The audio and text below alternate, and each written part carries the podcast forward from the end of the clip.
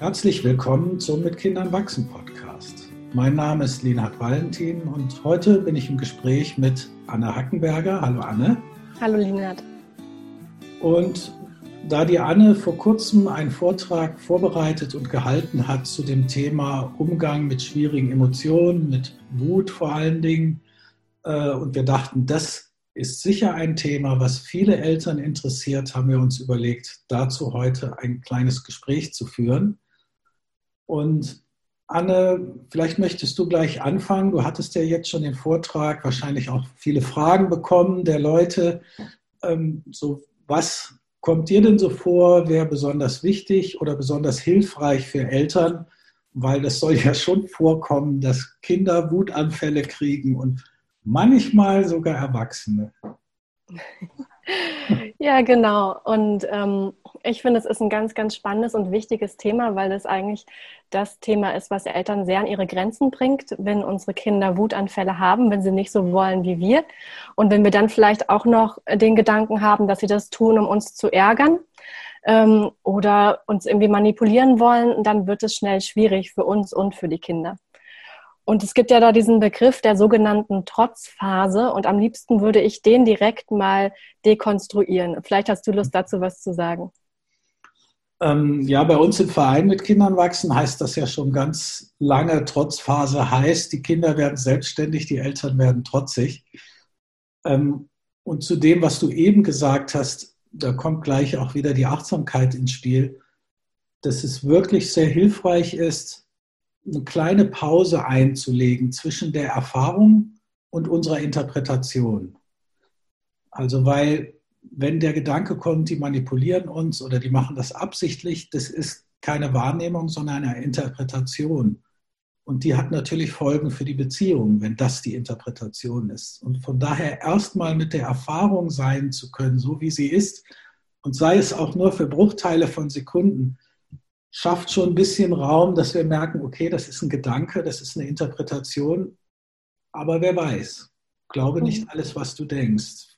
Vielleicht ist das ja gar nicht die Wahrheit. Und ähm, wir haben ja vorhin schon gesprochen, du hast schon gesagt, wenn man mal ein bisschen schaut, auch auf die Forschung, was ist eigentlich in welchem Alter, was kann man überhaupt erwarten von, von kleinen Kindern, äh, dann kann das, glaube ich, schon eine große Hilfe sein, da ein bisschen Hintergrund zu haben. Mhm. Ja, genau, das denke ich auch. Das ist total ähm, viel wertvolles Wissen eigentlich gibt inzwischen über diese Zeit, auch aufgrund der Gehirnforschung, ähm, was vielleicht auch der Elterngeneration heute mehr zur Verfügung steht, als es noch damals war. Denn das kommt ja auch oft so aus der Oma-Opa-Riege dann vielleicht auch, ah, jetzt hat sie wieder einen Bock oder sowas kommt ja dann manchmal.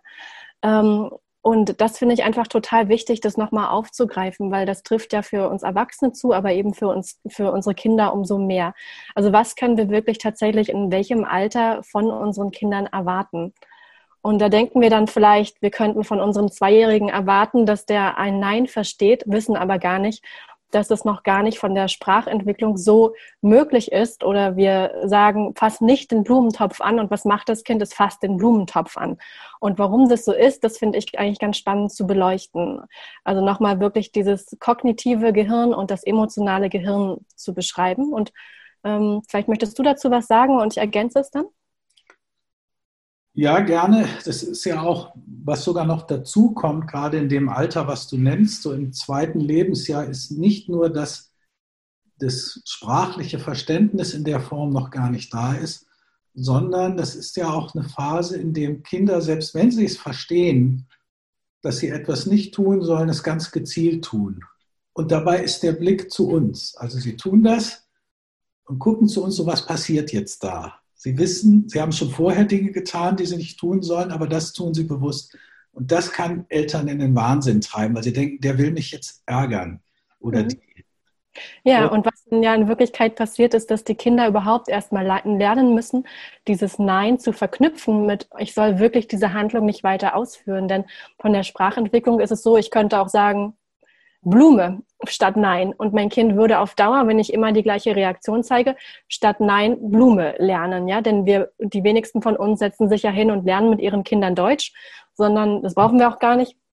zum Glück, sondern das passiert ja quasi Learning by Doing. Und das bedeutet, das Kind muss ja tatsächlich erstmal lernen, ah, das Nein bedeutet also, dass ich mit meiner Aktion aufhören soll. Und was dann ja manchmal passiert ist, dass die Eltern auf dem Sofa sitzen, das Kind krabbelt Richtung Blumentopf und wir sagen Nein.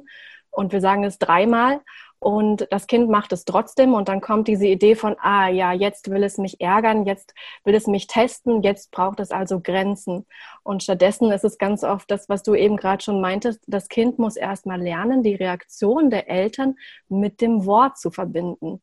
Und was dann so wichtig ist, ist, dass es nicht nur bei Worten bleibt, sondern wirklich in Aktion geht. Also, dass wir in dem Moment, in dem das Kind seine Handlung vielleicht tatsächlich unterbricht, für diesen Moment, in dem es zu mir guckt, wie du gerade sagtest, dann tatsächlich auch bei uns eine Reaktion sieht, ah, okay, super, du hast aufgehört mit dieser Aktion, du hast sie unterbrochen und jetzt lenke ich dein Verhalten eventuell vielleicht auch woanders hin und zeige dir was Spannendes, was du nämlich machen kannst und was bestenfalls das Bedürfnis erfüllt, was du da vielleicht gerade hattest, nämlich in der Erde zu wühlen, wäre vielleicht durchaus nicht nur im Blumentopf interessant, sondern vielleicht sogar auch draußen im Garten oder es gibt vielleicht eine Kiste mit Erde, wo das möglich ist, wo das Bedürfnis trotzdem erfüllt werden kann.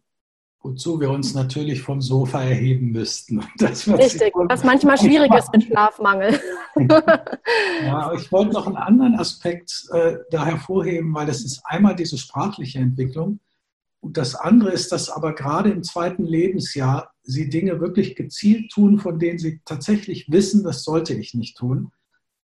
Ähm, und das ist genau die Phase, das ist auch erforscht, wo sie anfangen, zu erkennen, ich bin nicht eins mit meinen Eltern, ich habe ja andere Gefühle. Und das wird dann, da werden wir sozusagen zu Laborratten. Also die merken, aha, wenn ich das mache, dann passiert da was. Das ist ja interessant. Und eigentlich ist das ein Vertrauensbeweis, wenn sie sich trauen, das zu tun, obwohl sie vielleicht die Erfahrung machen, dass wir, von denen sie absolut abhängig sind, äh, ärgerlich werden. Ähm, und wenn wir das wissen, dass das einfach der Forschergeist in Windeln ist, wo sie dieses Phänomen erforschen, aha, ich mache dies und dann passiert da was beim Erwachsenen. Also wir sind nicht eins, sondern wir sind getrennte Wesen. Auch wir sind zwar verbunden, aber wir sind auch getrennt. Ähm, das müssen Sie ja auch erstmal schnackeln und dafür brauchen Sie auch Erfahrung. Also da kommen sogar zwei Dinge zusammen dieses Phänomen und das Phänomen der Sprachentwicklung, ähm, was es eigentlich unmöglich macht, die Idee, wenn ich das ein, zweimal sage, dann hören Sie auf damit. Ja, und genau das Zweite, was du gerade angesprochen hast, ist ja auch dafür da, damit ich eben tatsächlich mit der, der, Zeit den Perspektivwechsel machen kann, dass ich also als kleiner Mensch lernen kann, wenn ich eine Handlung mache, dann hat das einen Effekt auf mein Gegenüber. Zum Beispiel, wenn ich ähm, mein Gegenüber schlage, dann tut es dem weh. Das ist ja nicht sofort klar für die Kinder, sondern die können ja sich noch gar nicht so hineinversetzen in den anderen. Mhm. Sie wissen also noch gar nicht, dass die Handlung tatsächlich auf das Gegenüber auch so eine Folgen hat, beziehungsweise sie können das noch nicht so sehr in sich fühlen, so wie wir das später lernen. Das ist ja tatsächlich auch ein Lernen. Das mhm. heißt, es braucht ja, ja, genau diese Emotion der Eltern und, ähm, und um Empathie überhaupt entwickeln zu können, um zu merken, diese Reaktion heißt also, ah, da ist was passiert beim anderen. Und oftmals wissen das Eltern gar nicht und denken dann, ihr Kind sei böse ähm, und würde sie absichtlich irgendwie schädigen wollen, würde ihnen absichtlich wehtun oder sie absichtlich in den Wahnsinn treiben. Und das ist Tatsache nicht der Fall, sondern die Kinder müssen das ausprobieren, um überhaupt Empathie erlernen zu können, um die Perspektive des anderen einnehmen zu können. Das ist nichts, was von Anfang an funktioniert. Und schwierig wird das natürlich, wenn die Kinder in einer Situation sind, in der sie unbedingt etwas wollen und die Eltern etwas anderes wollen, weil dann ist es ja nicht mehr so ohne weiteres möglich, dass das kognitive Gehirn überhaupt funktioniert, sondern dann übernimmt das emotionale Gehirn und vielleicht hast du Lust dazu was zu sagen. Ja, eigentlich zwei Dinge. Ähm, das eine ist auch schon ein bisschen auf die erste Situation bezogen. Aus dem Kreis der Sicherheit, also diesem Buch äh, Aufwachsen in Geborgenheit, ist das ja schön beschrieben diese sogenannte Haifischmusik. Und ähm, das heißt, wenn wir beim zweiten oder dritten Mal etwas wiederholen, schon etwas deutlicher werden, weil wir haben es ja jetzt schon zweimal gesagt, dann wird beim Kind das Bedrohungssystem aktiviert, weil wir jetzt eine Energie manifestieren, die für sie bedrohlich ist. Und wenn sie sich bedroht fühlen, können sie gar nicht, selbst wenn sie wollten, sie können nicht wirklich hören, was wir vermitteln wollen. Sondern im bedrohten Zustand können sie eigentlich nur zwei Dinge, entweder sich unterwerfen oder, oder in Widerstand gehen. Und beides ist nicht wirklich hilfreich, weder für die Beziehung noch für die Kinder. Also das zeigt schon mal, bevor wir überhaupt in eine Situation kommen können, wo wir die Kinder offen genug sind, dass sie uns überhaupt hören und wir etwas vermitteln können, müssen wir erstmal eine Beziehung, eine Verbindung herstellen, wo sie sich sicher fühlen, weil nur wenn sie sich sicher fühlen, können sie überhaupt hören, was wir ihnen vermitteln möchten. Und natürlich bezieht sich die Haifischmusik auf uns auch, weil wenn sie etwas tun, was uns nervt, dann wird in uns, was weiß ich, der Höhlenmensch aktiviert oder je nachdem, wie unsere Geschichte ist, vielleicht im, im emotionalen Erwachsenengehirn erinnert uns das wütende Kind oder das schlagende Kind vielleicht an den eigenen Vater, der uns geschlagen hat. Also das verbindet sich unbewusst mit der alten Erfahrung, die wir gemacht haben. Und von daher reagieren wir dann überhaupt nicht mehr der Situation entsprechend, sondern die Ladung aus unserer ganzen Geschichte fließt damit ein. Und das ist natürlich ein Punkt, wo es, glaube ich, wirklich hilfreich ist, genauer hinzuschauen, um um zu schauen, mein, du arbeitest ja auch systemisch, familientherapeutisch, um zu schauen, was spielt denn da vielleicht mit rein, wenn, wenn wir merken, unsere Reaktion ist absolut nicht mehr angemessen. Wir reagieren total über. Ne? Mhm. Ja, und da liegt ja dann auch das Wachstumspotenzial. Darüber haben wir auch an anderer Stelle schon gesprochen im Elternsein. Also was macht das in mir, wenn mein Kind sich so verhält? Und wie kann ich in so einer Situation tatsächlich auch mir selber die Unterstützung sein, um dann wiederum meinem Kind gut zur Seite stehen zu können? Und was dann ja manchmal passiert, also ich würde ganz gerne dieses Beispiel mal aufgreifen, weil das tatsächlich, glaube ich, für Eltern ähm, ganz praxisnah ist. Mein Kind hat einen Wutanfall, weil es nicht den zweiten Schokoriegel bekommt. Ähm, und ich äh, sage das vielleicht sogar am Anfang noch in einem freundlichen Ton. Mein Kind möchte den Schokoriegel nochmal haben. Und ich sage, nee, es geht aber nicht. Und was macht mein Kind? Es sagt nicht, ja, stimmt, du hast recht, das ist schlecht für meine Zähne.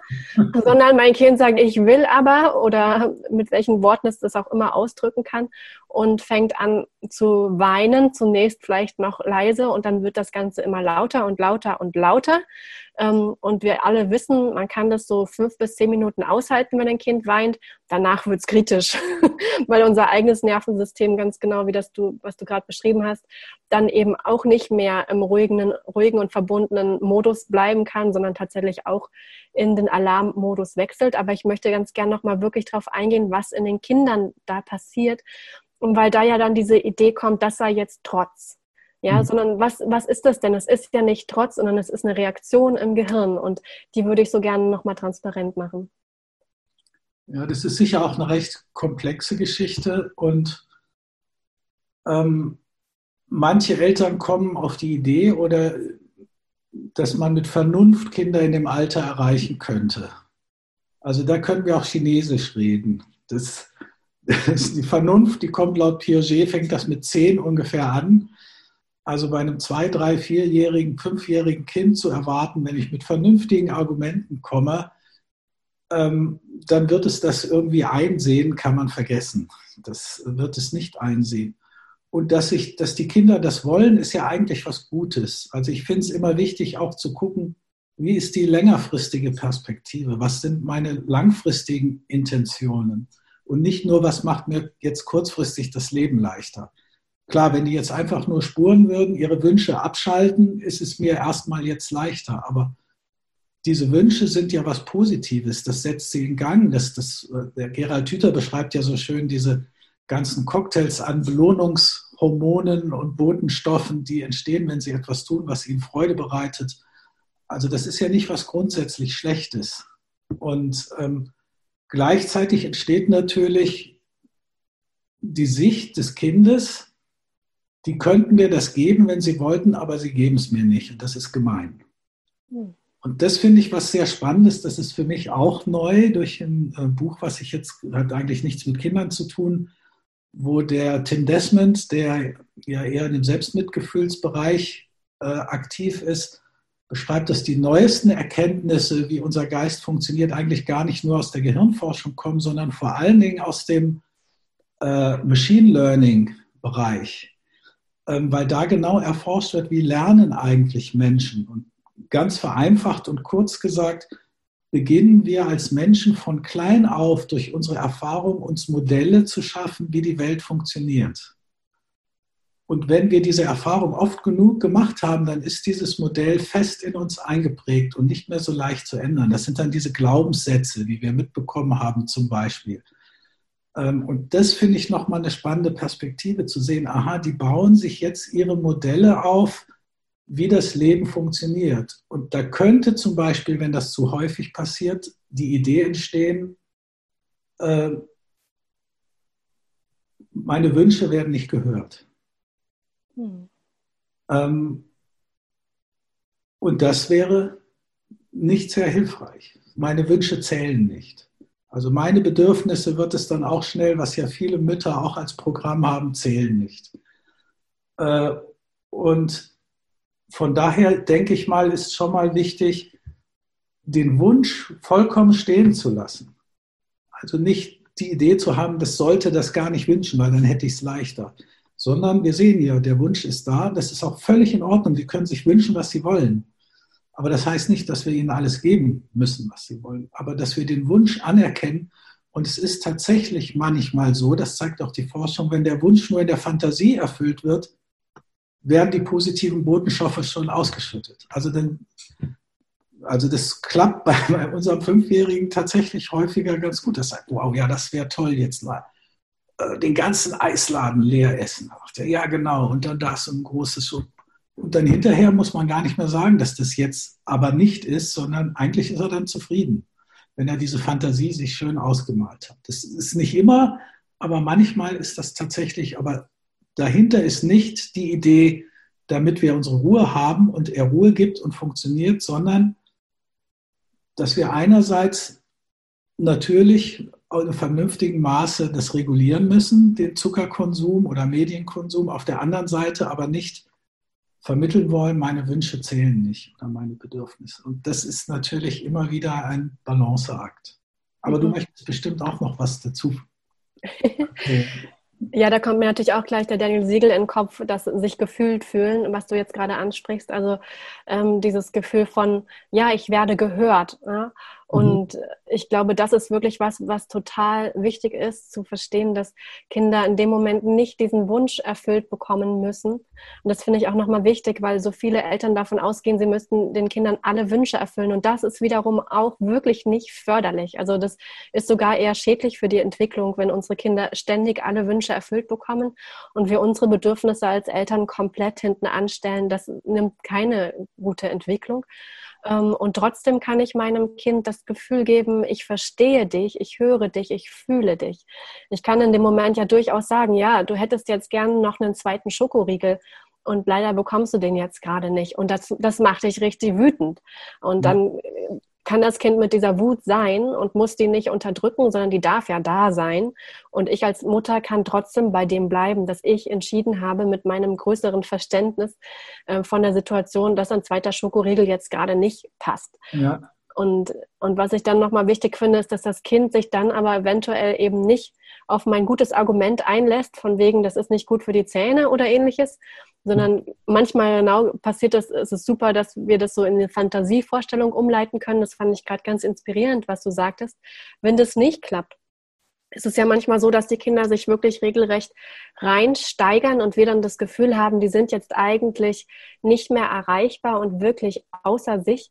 Und das ist ja auch Tatsache so, weil nämlich tatsächlich dieses, das kognitive Gehirn, also der Teil, der uns eigentlich wirklich erst so den Menschen macht, die wir sind, der ganze Neokortex und der präfrontale Kortex im Speziellen, dass es wirklich ja der Teil ist, in dem das höhere Denken stattfinden kann, in dem ich eventuell auch was verstehen kann, ähm, je nach Alter aber dass dieser Teil des Gehirns in dem Moment wirklich nicht mehr erreichbar ist, sondern das emotionale Gehirn übernimmt und für die Kinder wird das Tatsache dann zu einer lebensbedrohlichen Situation gefühlt, ja. ähm, dass sie wirklich denken, okay, jetzt äh, geht es hier ums Überleben und wenn wir überleben müssen, dann denken wir nicht mehr viel nach, sondern dann sind wir tatsächlich in einem anderen Modus. Es wird Cortisol ausgeschüttet, Adrenalin und wir machen uns für eine Kampf- oder Fluchtreaktion bereit.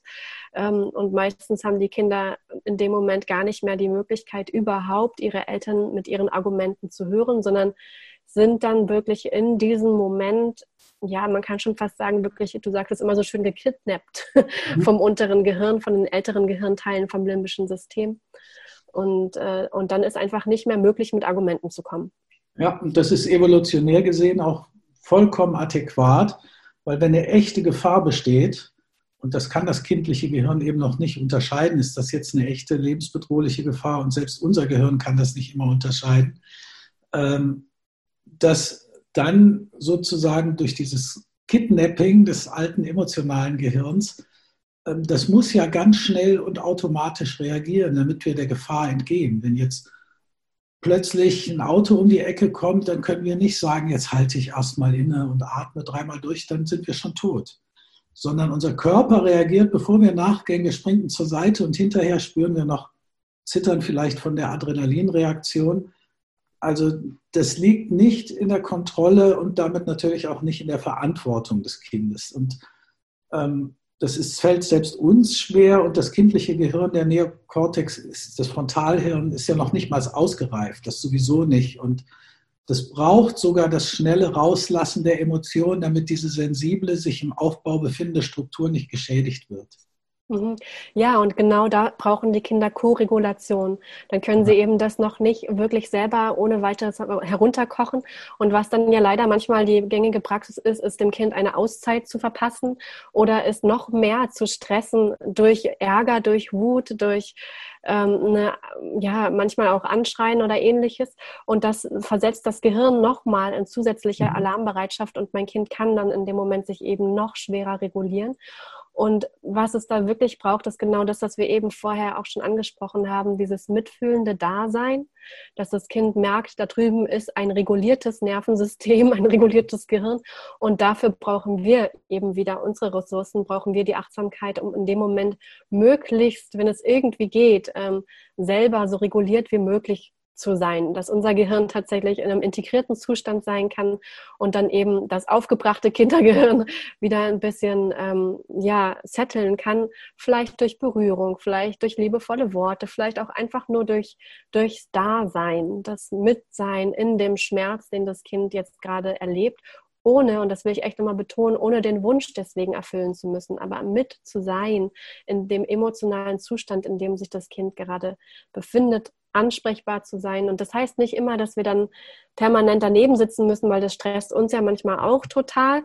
Aber wichtig ist, dass die Tür offen bleibt im Sinne von, mein Kind wird weder in einen anderen Raum gesperrt deswegen, noch äh, mache ich mein Herz zu. Also dieses Tür offen lassen, das ist für mich auch oft, weil es mein, mein Herz irgendwie noch offen lassen. Und ich kann durchaus auch mal dann vielleicht äh, meinem Kind sagen, so, du kannst jetzt hier ruhig noch weiter unglücklich sein. Ich gehe mal hier in die Küche, du kannst dann zu mir kommen, da können wir zusammen kochen. Ähm, vielleicht brauchst du noch ein bisschen, das ist okay, schau, die Tür ist offen, du kannst jederzeit kommen, wenn es denn gar nicht äh, möchte, dass ich in seiner Nähe bin. Auch das ist okay, solange tatsächlich die Verbindung noch bleibt. Und da möchte ich wirklich nochmal ganz ausdrücklich ähm, sagen, dass diese Sache mit der Auszeit, einfach keine gute Idee ist, weil das die mhm. Kinder noch mehr in Stress versetzt und ein Kind in einem Auszeitraum, sei es das eigene Zimmer oder was auch immer, ist nicht in der Lage, darüber nachzudenken, dass es jetzt gerade vielleicht eine Handlung begangen hat, die jetzt dazu geführt hat, dass es alleine ist, sondern genau das Gegenteil passiert, das, was du vorhin sagtest mit dem, jetzt werde ich auch noch isoliert und Isolation ist für uns Menschen eine der größten Strafen und hat tatsächlich, äh, kann wirklich traumatische Auswirkungen haben, ist echt keine eine gute Idee. Also das ja. finde ich nochmal wichtig, das an den, der Stelle ganz deutlich zu sagen. Und wie gesagt, es baut ja auch seine Modelle auf, wie die Welt funktioniert. Und ja. das würde heißen, wenn ich mich zeige, wie ich bin, verliere ich die Liebe meiner Eltern. Ähm, das ist das, was sie lernen und nicht das, was wir ihnen vermitteln wollen. Und ähm, auf der anderen Seite, das möchte ich noch betonen, ich denke, wir sind jetzt schon relativ lang zugange. Ich glaube, wir könnten uns noch zwei Stunden unterhalten. Vielleicht müssen wir das irgendwann auch mal weiterführen. Aber ich glaube, der Punkt, an dem wir jetzt sind, ist genau der, wo das mit Kindern wachsen oder untergehen ins Spiel kommt. Weil selbst wenn wir das alles wissen, wie wir uns optimal verhalten sollten, wie unser Herz offen bleiben sollte, äh, mit Achtsamkeit und Selbstmitgefühl, wenn in uns eigene wunde Punkte getriggert werden, dann fliegt das alles aus dem Fenster. Und dann kommt oft noch mehr Selbstkritik. Ich habe jetzt die ganzen Bücher gelesen. Ich weiß doch, wie es geht. Warum benehme ich mich immer noch so wie ein, Entschuldigung, Arschloch? Ähm, und ich glaube, da ist, kommt wirklich diese Selbsterforschung. Man muss jetzt nicht eine jahrelange Therapie machen, aber da finde ich zum Beispiel IFS oder solche Sachen ein bisschen nachzuforschen, entweder im Austausch mit anderen Eltern. Das ist ja schon beruhigend zu sehen, okay, ich bin nicht der einzige Mensch auf der Welt, dem sowas passiert, äh, sondern vielleicht auch in der Begleitung das zu erforschen. Was wird denn da in mir berührt, dass ich so an die Decke gehe? Und wie kann ich für mich sorgen in einer Art und Weise, dass dieser Teil nicht so das Steuer übernimmt, wenn diese Emotionen in mir geweckt werden. Und das ist nochmal ein ganz eigener Lernprozess, den wir immer hätten vermeiden können, uns diesen Baustellen in unserem Innern zu nähern, wenn wir keine Kinder gehabt hätten. Aber jedes Kind verlangt ja auch was anderes von uns. Also ich sage manchmal, jedes Kind zwingt uns quasi dazu, zumindest wenn wir im Sinne von mit Kindern wachsen, zusammen sein wollen, bestimmte Qualitäten in uns zu entwickeln und auf bestimmte Punkte hinzuschauen in uns, ähm, die wir sonst immer hätten vermeiden können. Und das ist natürlich nicht angenehm, aber es ist eine unglaubliche Chance, ähm, innerlich zu wachsen und an den Punkten auch wieder zu heilen, ähm, von denen wir vielleicht gar nicht wussten, dass wir da mal Anteile von uns in die Verbannung geschickt haben. Mhm. Ja, ja, genau. Und das ist manchmal ähm, gut alleine zu machen und manchmal eben auch nicht. Und dann ist es gut, sich Unterstützung zu suchen. Ähm, und ich arbeite ja auch als Paar- und Familientherapeutin und da ist es zum Beispiel auch möglich, online eine Session zu buchen ähm, oder mit jemandem vor Ort wirklich hinzugucken, was ist das, was da in mir passiert. Und da können wir uns einfach selber besser kennenlernen und mit den eigenen Mustern, die wir aus unserer Kindheit haben, eben auch nochmal bewusster und anders umgehen lernen, sodass sie uns nicht in die Beziehung zwischen uns und unseren Kindern immer wieder einen Keil schlagen oder da so reinfunken, wenn ich einfach nur weiß, ah, okay, da ist es dann so in mir und ich brauche dann eventuell das, dann ist das schon ganz, ganz viel.